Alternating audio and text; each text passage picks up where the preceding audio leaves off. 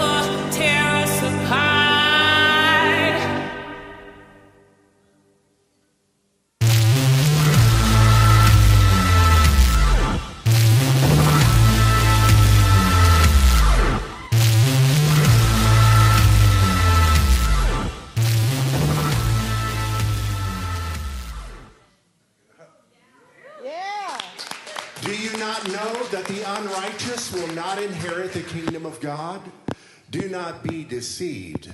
Neither fornicators, nor idolaters, nor adulterers, nor homosexuals, nor sodomites, nor thieves, nor covetous, nor drunkards, nor revilers, nor extortioners will inherit the kingdom of God.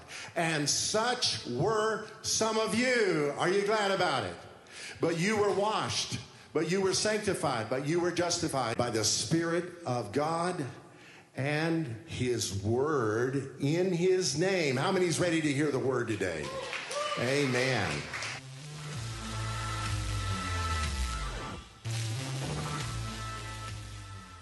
Elder Greg Harrell is coming to introduce our special speaker today. things about uh, walking in the kingdom of God here on earth is getting a chance to walk with the people of God here on earth, right? Matter of fact, Hebrews says that uh, we are surrounded by a great cloud of witnesses that helps us to lay aside every weight and to escape the snare of sin. I want to introduce you to a very special man of God this morning. He's a friend of mine. He's an encourager. He's a brother in the Lord Jesus Christ. He's a prayer warrior on my behalf and on others' behalf. And he's a clarion voice of truth in this nation today. I want to introduce you to my friend, my brother, Pastor Rafael Cruz. It is so great to be with you today. I'll tell you, uh, I may step on some toes today, but that's, that's all right. Just say ouch and do something about it. You know, Deuteronomy chapter 30, verse 19, God says, I set before you today life and death, the blessing and the curse. And then he says, So choose life that you and your descendants may live. We are at a crossroads in America. And God is saying to us, don't be dumb, choose life. Let me tell you, America is in real trouble. And if we do not respond, our children and our grandchildren will not have a future. If that doesn't set you on fire, your wood is all wet. Yes. Right. Well, I want to start by, you know, there is a, a phrase that you hear all over the place, especially among Christians. And that phrase is God is in control. Well, I want to encourage you do not repeat that phrase again. God is in control is a cop out. God is in control is an excuse that Christians give to justify they are sitting on their rear end doing nothing while the country is going to hell in a handbasket. Now, let me tell you something God is sovereign. God could act independent of us. He chooses not to do so. He chooses instead to work in partnership with us. Is there a fundamental principle in Scripture? You find it all the way into Genesis chapter 1. It is a principle of stewardship. We are stewards of everything God has created. Genesis 1 28 says, I give you dominion, or I give you authority over all of my creation. The very first command God gave Adam was, You take care of the garden, you tend to it, you keep it. That's a stewardship responsibility. We live in the greatest country on the face of the earth. You know, so many people here take it for granted. I know what it is to live without freedom. I was imprisoned and tortured for the cause of freedom. Praise God by His grace. That God that I didn't know, but He knew me, I was able to get out of there. and come to the greatest country on the face of the earth. You know, so many Americans take this country for granted. Perhaps I have an advantage because I've seen the other side, and it ain't pretty. I'll tell you, America is the greatest country on the face of the earth. Do you realize America is the only country in the world that was founded as a Christian country? Yes. From the very, very beginning. The very first document in this country, the Mayflower Compact, begins by stating our purpose for the glory of God and the advancement of the Christian faith. What a glorious foundation. But the Bible says in Psalms 11:3, if the foundations are destroyed, what can the righteous do? Our foundations are being shaken to the very core. Our Judeo Christian foundations are in peril today. When little boys are coming to school and they're told, oh, you're not a boy, you're a girl. Little girls are being told, you're not a girl, you are a boy. Let's do something about it. And there are even schools across America where those children are being encouraged to be mutilated because God made a mistake. Well, God doesn't make mistakes. And let me tell you the worst part about it. They are being told and encouraged without the knowledge or consent of the parents. There's no position in this America more important today than school board. Because unfortunately, our schools are a cesspool are a cesspool of indoctrination. We have more indoctrination than we have education in our schools. And I am not speaking against teachers. There are many wonderful teachers in America, but they work under a flawed system. They work under a system that is a Marxist system tending to destroy America. You know, both Hitler and Stalin said, Give me the children, and I will rule the world. There is a concerted effort to destroy our foundations, and they are concentrating on the children. There are no absolutes, and whatever feels good, do it. That's the philosophy of today. And unfortunately, way too many parents, and yes, I will say, way too many churches are just complacent. Yes. And the bigger the church, the bigger the problem. You have all these churches that are building these concrete idols to the tune of 10, 20 million dollars. Their focus is not in preaching the gospel, their focus is in tickling your ears so that you will give enough money to pay the mortgage. They're not worshiping God, they're worshiping a concrete idol. God help us. Let me tell you something also you don't want to hear. America is in trouble, and it is the fault of the church.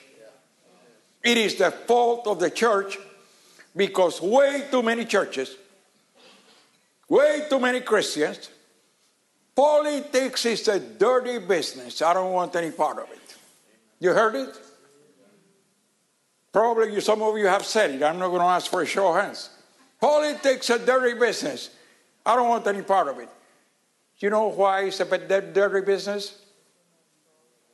Because the righteous are not involved. Proverbs 29 2 says, When the righteous are in authority, the people rejoice. When the wicked beareth rule, people mourn. But if the righteous are not running for office, if the righteous are not even voting, then what's left? The wicked electing the wicked, and it becomes our fault. And you see, it comes back to that God is in control excuse. Let me tell you something.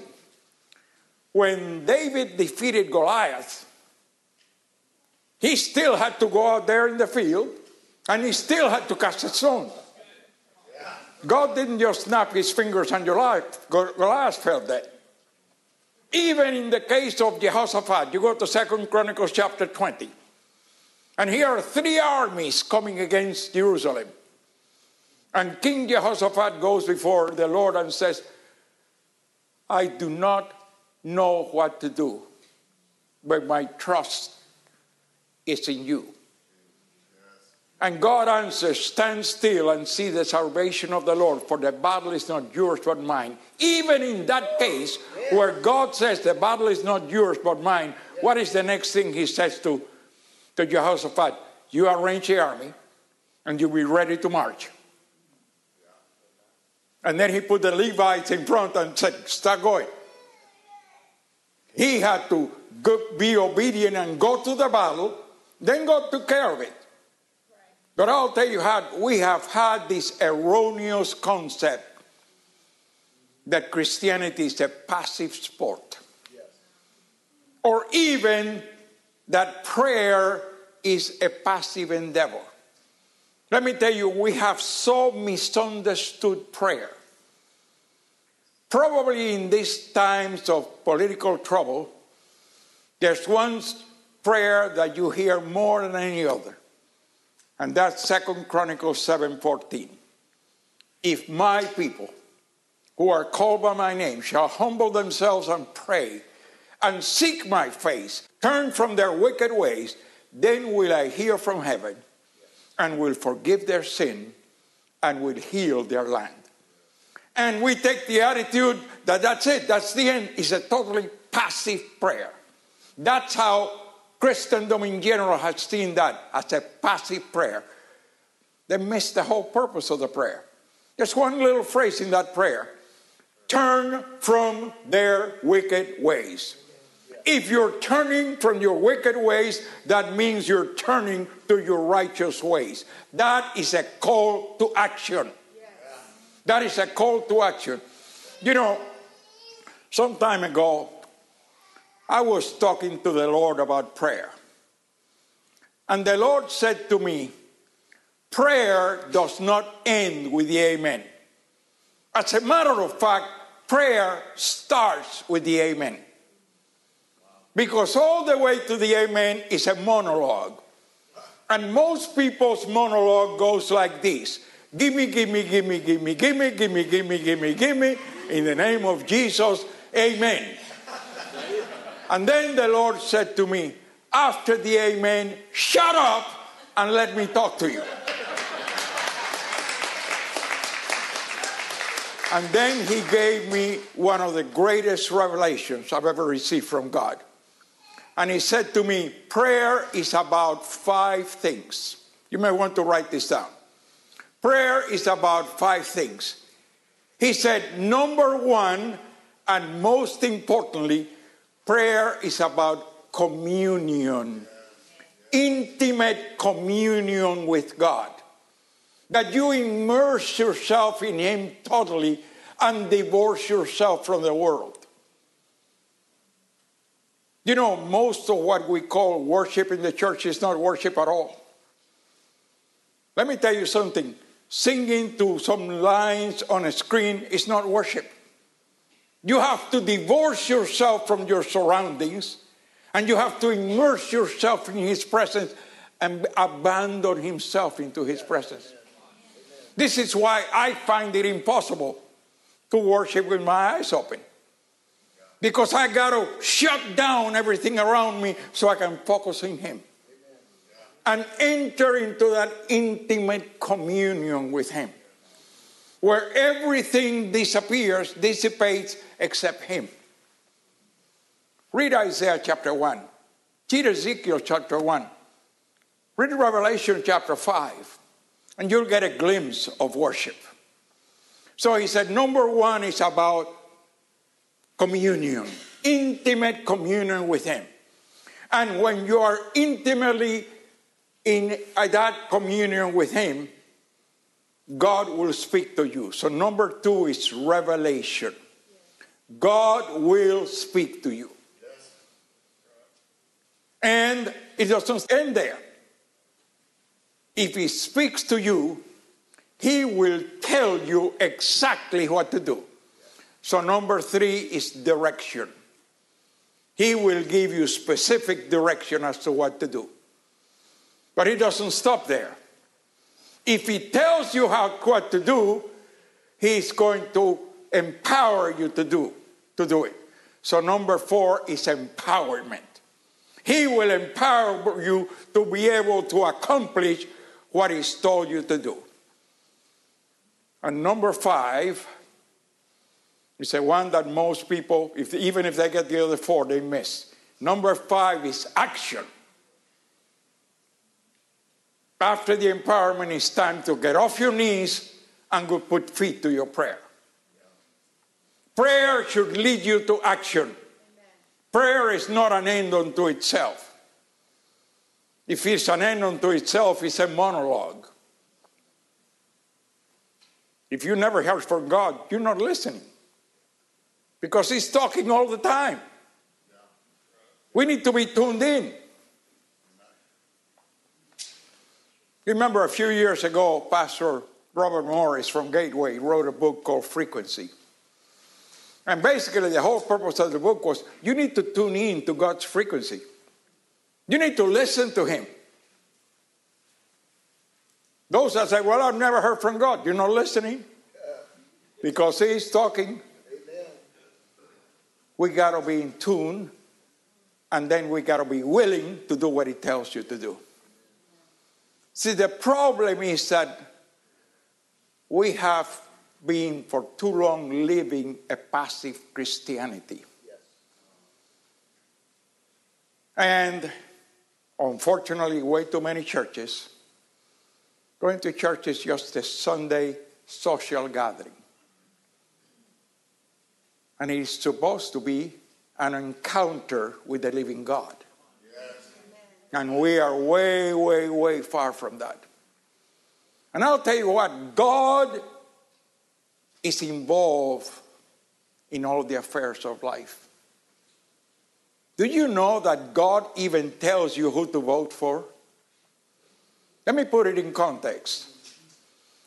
Let's go to Exodus chapter 18. And in Exodus chapter 18, Moses has just come across the Red Sea, and now Moses is trying to govern somewhere between two and three million people. The Bible says 600,000 men plus women and children, so at least two million people, maybe three. And Moses is going bananas. And here comes his father in law, Jethro.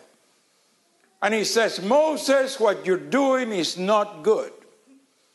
And then in Exodus 18 21, God speaks to Moses through Jethro. And he says, You select from among the people. Now, that word select, you could replace it by the word elect. You select or elect from among the people, and then God gives four qualifications able men, such as fear God, men of truth, hating covetousness. Let me repeat it able men and women, of course, such as fear God, men of truth, hating covetousness. Let's take it one at a time. Able men and women. Well, that simply means elect men and women who are capable of doing the job. Number two, such as fear God. Proverbs chapter 1, verse 7 says, The fear of the Lord is the beginning of wisdom. We need to elect men and women that are rooted in the Word of God. Yes, we are to elect Christians to every position in, in public office. As a matter of fact, let me just take a little, little parenthesis here. Did you know that when this country was first established, that the 13 colonies, each colony basically had one denomination? Rhode Island was Baptist, Pennsylvania was Quaker, uh, Massachusetts was Congregationalist, and so on and so forth. They basically had one denomination. You know why? Because it was pastors and the men and women of their congregations that founded the colonies. And then they said, Well, how do we do this government thing? I would encourage you to read the original 13 constitutions of the colonies. Did you know that in all of them you had to be a Christian to run for public office? It was a requirement. A requirement. One of the 13 also said, or a Jew. The other 12, you have to be a Christian, a follower of Jesus Christ to running for public office. That was a requirement. But we've come a long ways from that, haven't we? So, anyway, let's go back. Able men, such as fear God. Number three, men of truth. Aren't you sick and tired of men and women of lies in politics? You ever come across a candidate for public office that will tell you all these wonderful things they're going to do, only to get elected and do exactly the opposite? Jesus gave us the answer for that. Jesus said, Ye shall know them by their fruit. It is about time we do some fruit checking. Don't tell me because you see, politicians will tell you what they think you want to hear. Don't tell me, show me. Today, with the internet, you can find anybody's record. You need to do some research. I like the way my son puts it. My son says, Show me your scars. Show me you where you have been in the battle. Don't tell me, show me. So, able men, such as fear God, men of truth. Number four, hating covetousness. Covetousness is greed. But you know, covetousness in politics is not primarily about money, it is about power and control. Politicians covet power and they covet the control that power gives them over with the people. So now you know how to vet a candidate. Four qualifications able men and women, such as fear God, men of truth, hating covetousness. And then he continues and says, and set them off as rulers of thousand, rulers of hundreds, rulers of fifties, rulers of ten. So the model you have is Moses, rulers of thousand, rulers of hundreds, rulers of fifties, rulers of ten. That is where the framers got us to be a constitutional representative republic and not a democracy. Democracy doesn't work. Democracy is mob rule. Democracy is the rule of the majority. Under democracy, the minority has zero rights. You want a perfect example of a democracy? Rwanda. The Hutus and the Tutsis. The 80% killed the 20%. Over a million were killed in Rwanda under the guise of democracy. No, no, we are not a democracy under the rule of the majority. We are a constitutional representative republic under the rule of law where the rights of every individual is protected. Did you know that when that was done in America it was the first time in the world? First time in the world. It was a unique experiment because it was directed by God.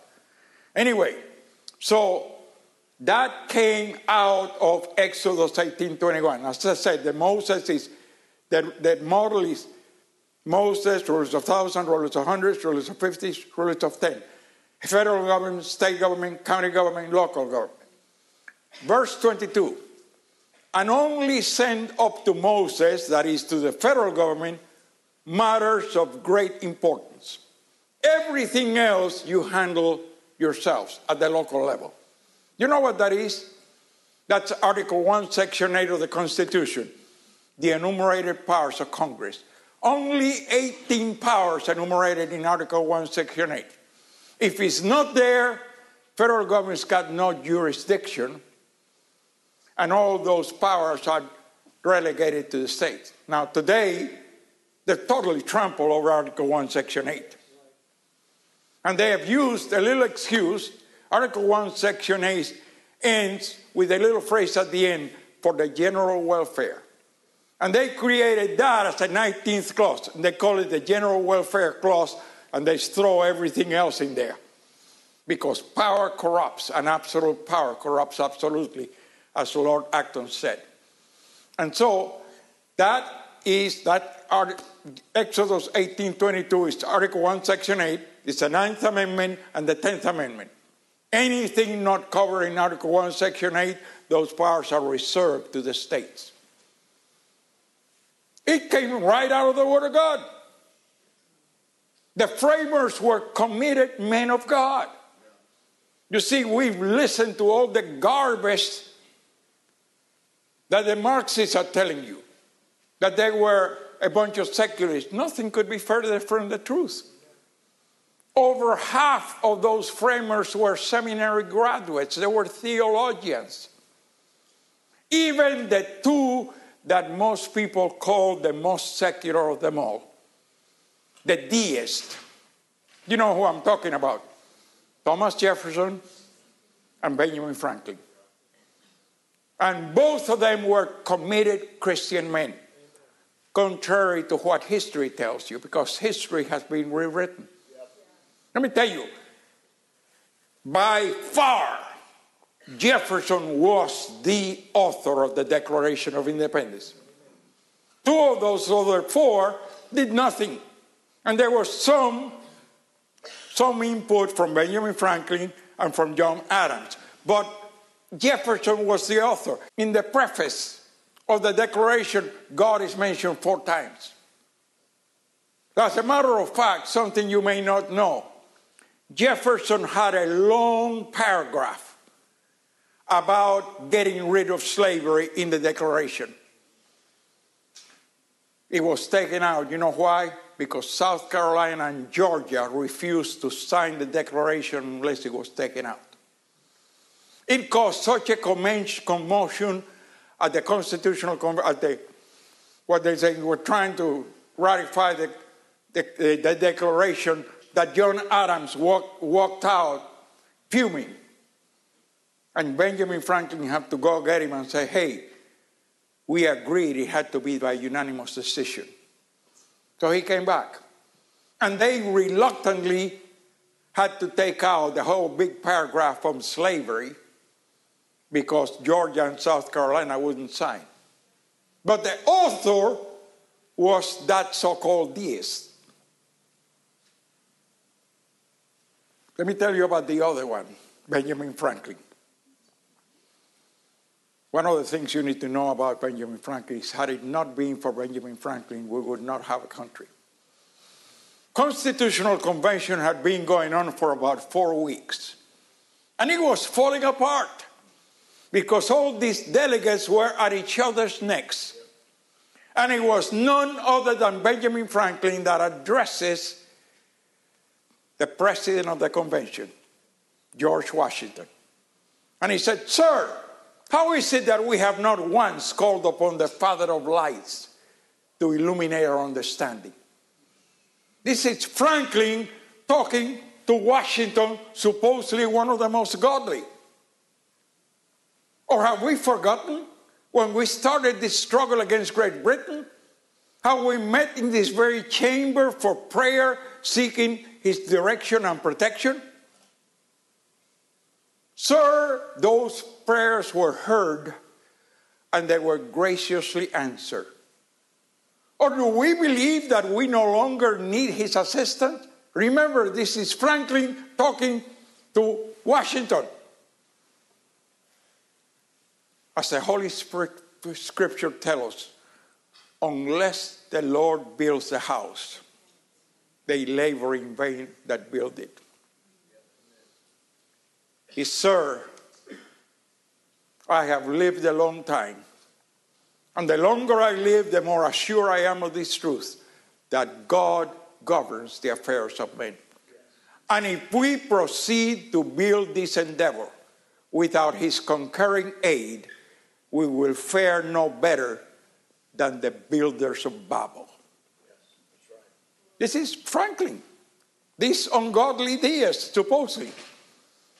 And then he called everyone to begin every morning on their knees in prayer, seeking revelation from God. There was a dramatic change in the Constitutional Convention.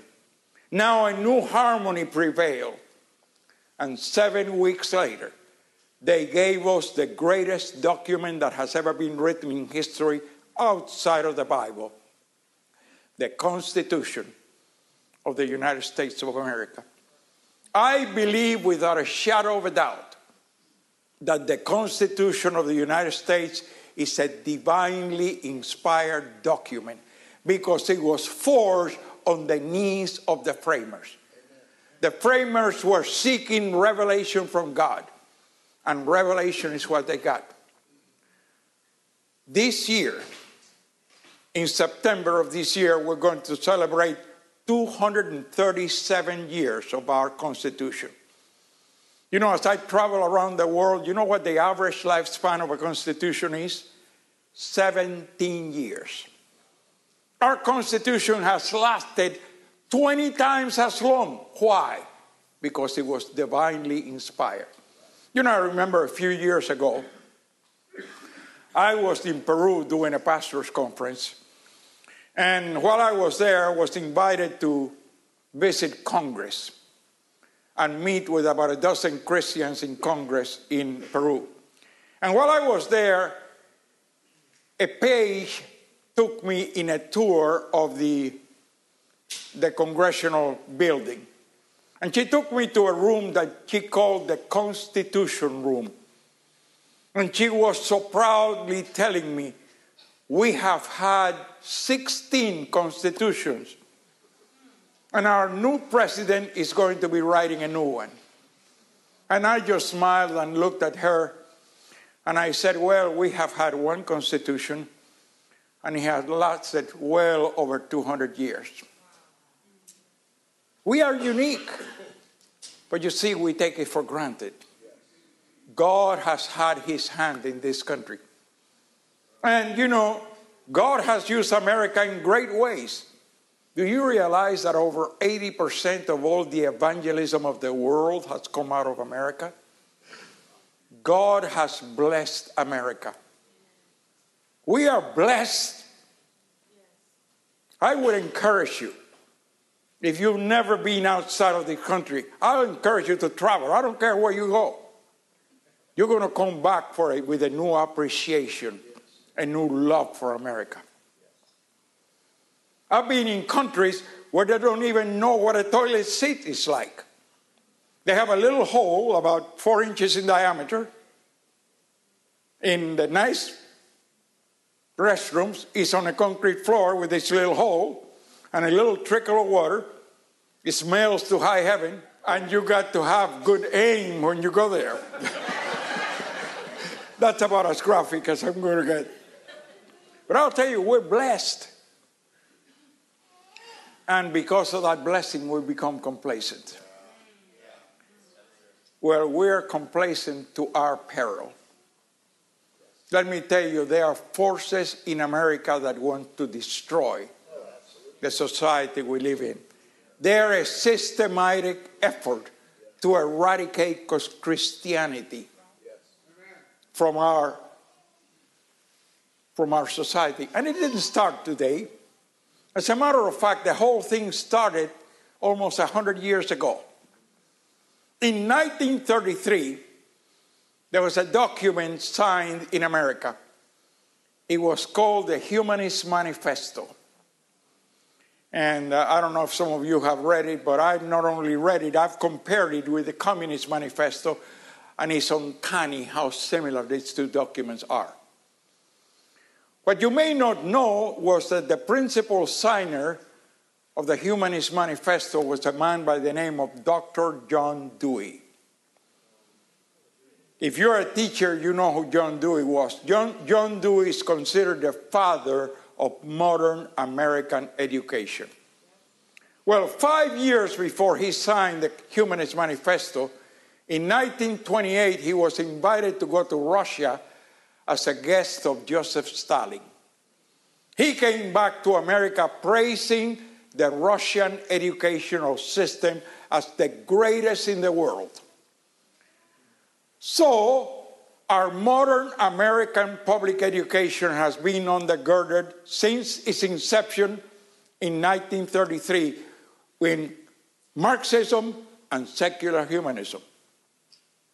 And again, I am not indicting teachers. Teachers are the victims of what's coming from above. These teachers are being taught what and told what to say and what not to say. And some, so, some of them are caught in, a, in, in chains that they don't seem to be able to get out of. But there is a systematic effort to destroy our foundations. And again, I'll quote Psalms 11:3. If the foundations are destroyed, what can the righteous do? But I can tell you there's a lot that the righteous can do. But the first thing we have to do is get off our blessed assurance. It is up to us. Christianity is not a passive endeavor. Jesus said, To whom much is given, much is required. We have been given revelation beyond anything we can imagine. Colossians 1 3 said, says that we have been translated from the kingdom of darkness to the kingdom of God's dear Son.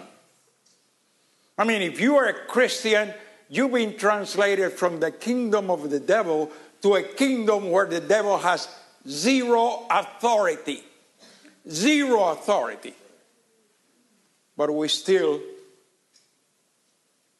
voluntarily become slaves to the devil. Some just by passivity, others by actively following its directives. I mean, today, what I'm saying will be politically incorrect anywhere in America. And many pastors across America don't want to upset the apple cart. And they are tickling men's and women's ears because they don't dare speak the truth, because the truth is uncomfortable. Just a few months ago, a very well known preacher on television daily had a conference with a whole bunch of pastors to try to figure out how to incorporate transgenderism into their churches. That's an abomination before God. We cannot acquiesce and become like the devil in order to reach others. I don't see that. If you see that in your Bible, you got a different Bible than I do. And I'll tell you what, that's why we are seeing they're making so many strides because we become dormant, we become passive. See, we've gotten this idea that we should not offend anybody. Have you read the Gospels? Do you see Jesus being concerned about not offending anybody? On the contrary, Jesus was in their faces, calling them hypocrites, brother vipers.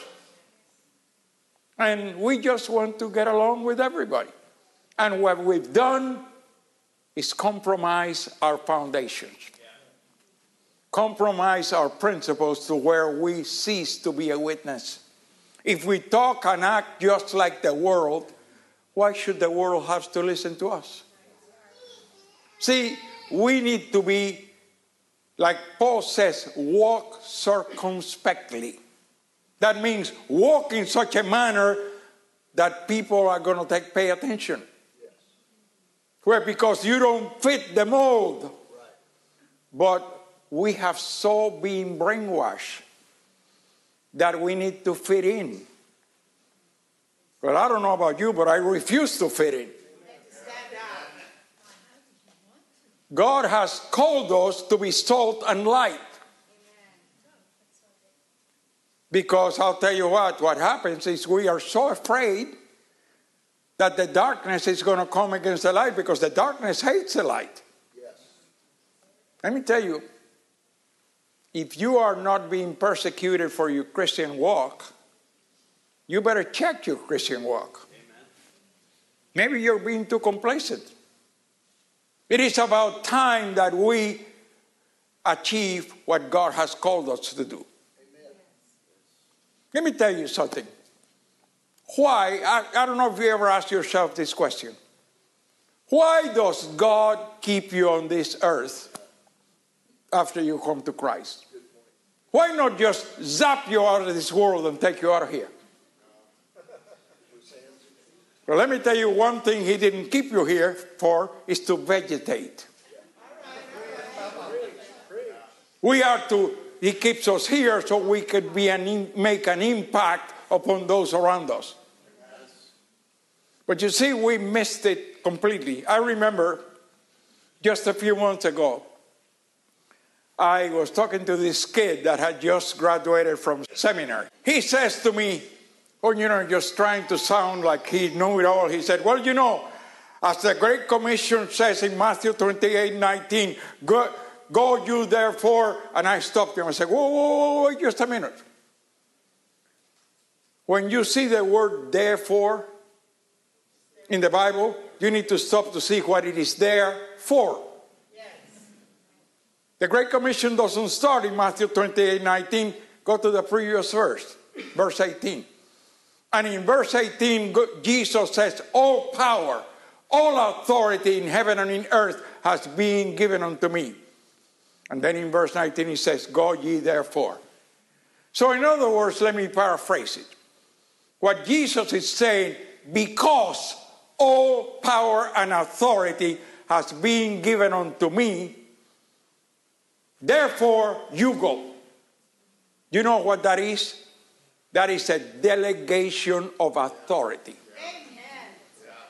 Because all power and authority has been given unto me, that is unto Jesus. Therefore, you go. God is delegating that power and authority to you and I to go on the authority of the name of Jesus and take back the territory that the enemy has usurped.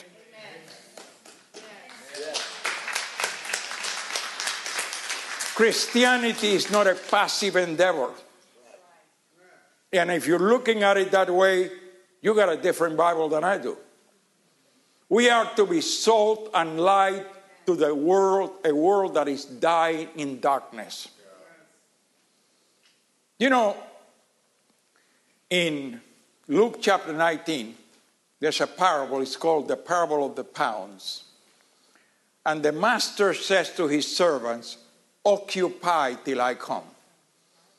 Occupy is a military term. You don't occupy the valley, you get clovered in the valley. You occupy the top of the mountain. We are to occupy till he comes. Let me tell you, I want to make sure that my children and my children's children inherit a better America than I have enjoyed. It is up to you and I. We cannot continue to sit back because let me tell you something the forces of evil are alive and well, and they have a plan. And it is an evil plan. They are to set and destroy America. There are millions. Listen, in the last three years, we have had nearly 10 million illegals coming to this country. I believe, without a shadow of a doubt, the main purpose of doing that is to somehow get those 10 million illegals to vote in the next election. Trampling our laws. Why? Just so that they can complete what they have already started. There is an agenda, and it is the destruction of the America we know. Now, you need to say, like I say, not on my watch. Yes. But you know something? We cannot accomplish that sitting right. on our rear ends. We have to get up.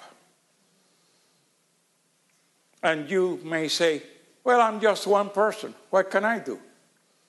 Well, you know something? You can talk to your next door neighbor, and that'll be two. And you two talk to one more person, that's four.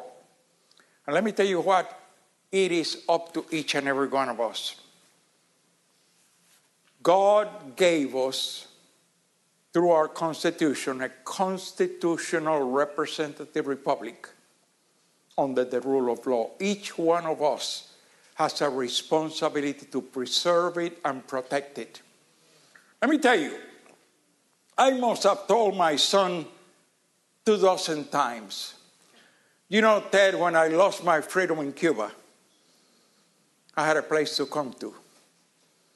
If we lose our freedoms here, where are we going to go? And the reality is there is no place to go. We're going to have to draw a line in the sand. But I'll tell you what, I choose to draw a line in the sand differently than Colonel Travis did in the Alamo. Colonel Travis drew a line in front of him. And he said, All those of you that are willing to stand for the Alamo, to give Houston enough time to step across this line and die here. And they all did. I choose to draw a line behind me.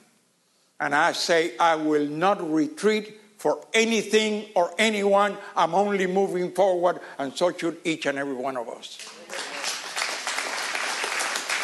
Now, there's going to be difficulty. Proverbs 24 16 says, The righteous may fall seven times and gets up again. All of us are going to stumble. That's life. But you know, when you stumble and fall, you got two choices. You can either stay down there feeling sorry for yourself, or you can wipe your bloody nose and get up with twice the determination and keep moving. I always choose the second one, and so should each and every one of us. Let me tell you, I want my children and my grandchildren to inherit a better America yes. than I have enjoyed. Amen. That is not going to happen if all of us, and I mean all of us, does not make sure that not only that we go to the polls and we vote righteousness, but that we get all our neighbors, all of our friends to go to the polls and vote. Because I may tell you, the other side not only is going to do that, on top of that, they're going to cheat to try to steal another election. That means each and every one of us needs to become an ambassador for truth, an ambassador for freedom, and we need to be busy. Yes. Let me tell you, just in two days, early voting starts. Yeah. Two days. February 20th. Our primary election ends in March 5th. The primary election, in great many ways, is even more important than the general. Because it is in the primary election that we can make sure that we elect the most conservative, the most godly, the most like us to be in every position for the general election. It is imperative that each and every one of us runs, just goes to the polls and takes everybody else you can. Let's vote righteousness and make sure that America again becomes that shining city on a hill to the glory of God. We don't have another chance. I believe that if we lose this election, we lose America. Well, I'll tell you what.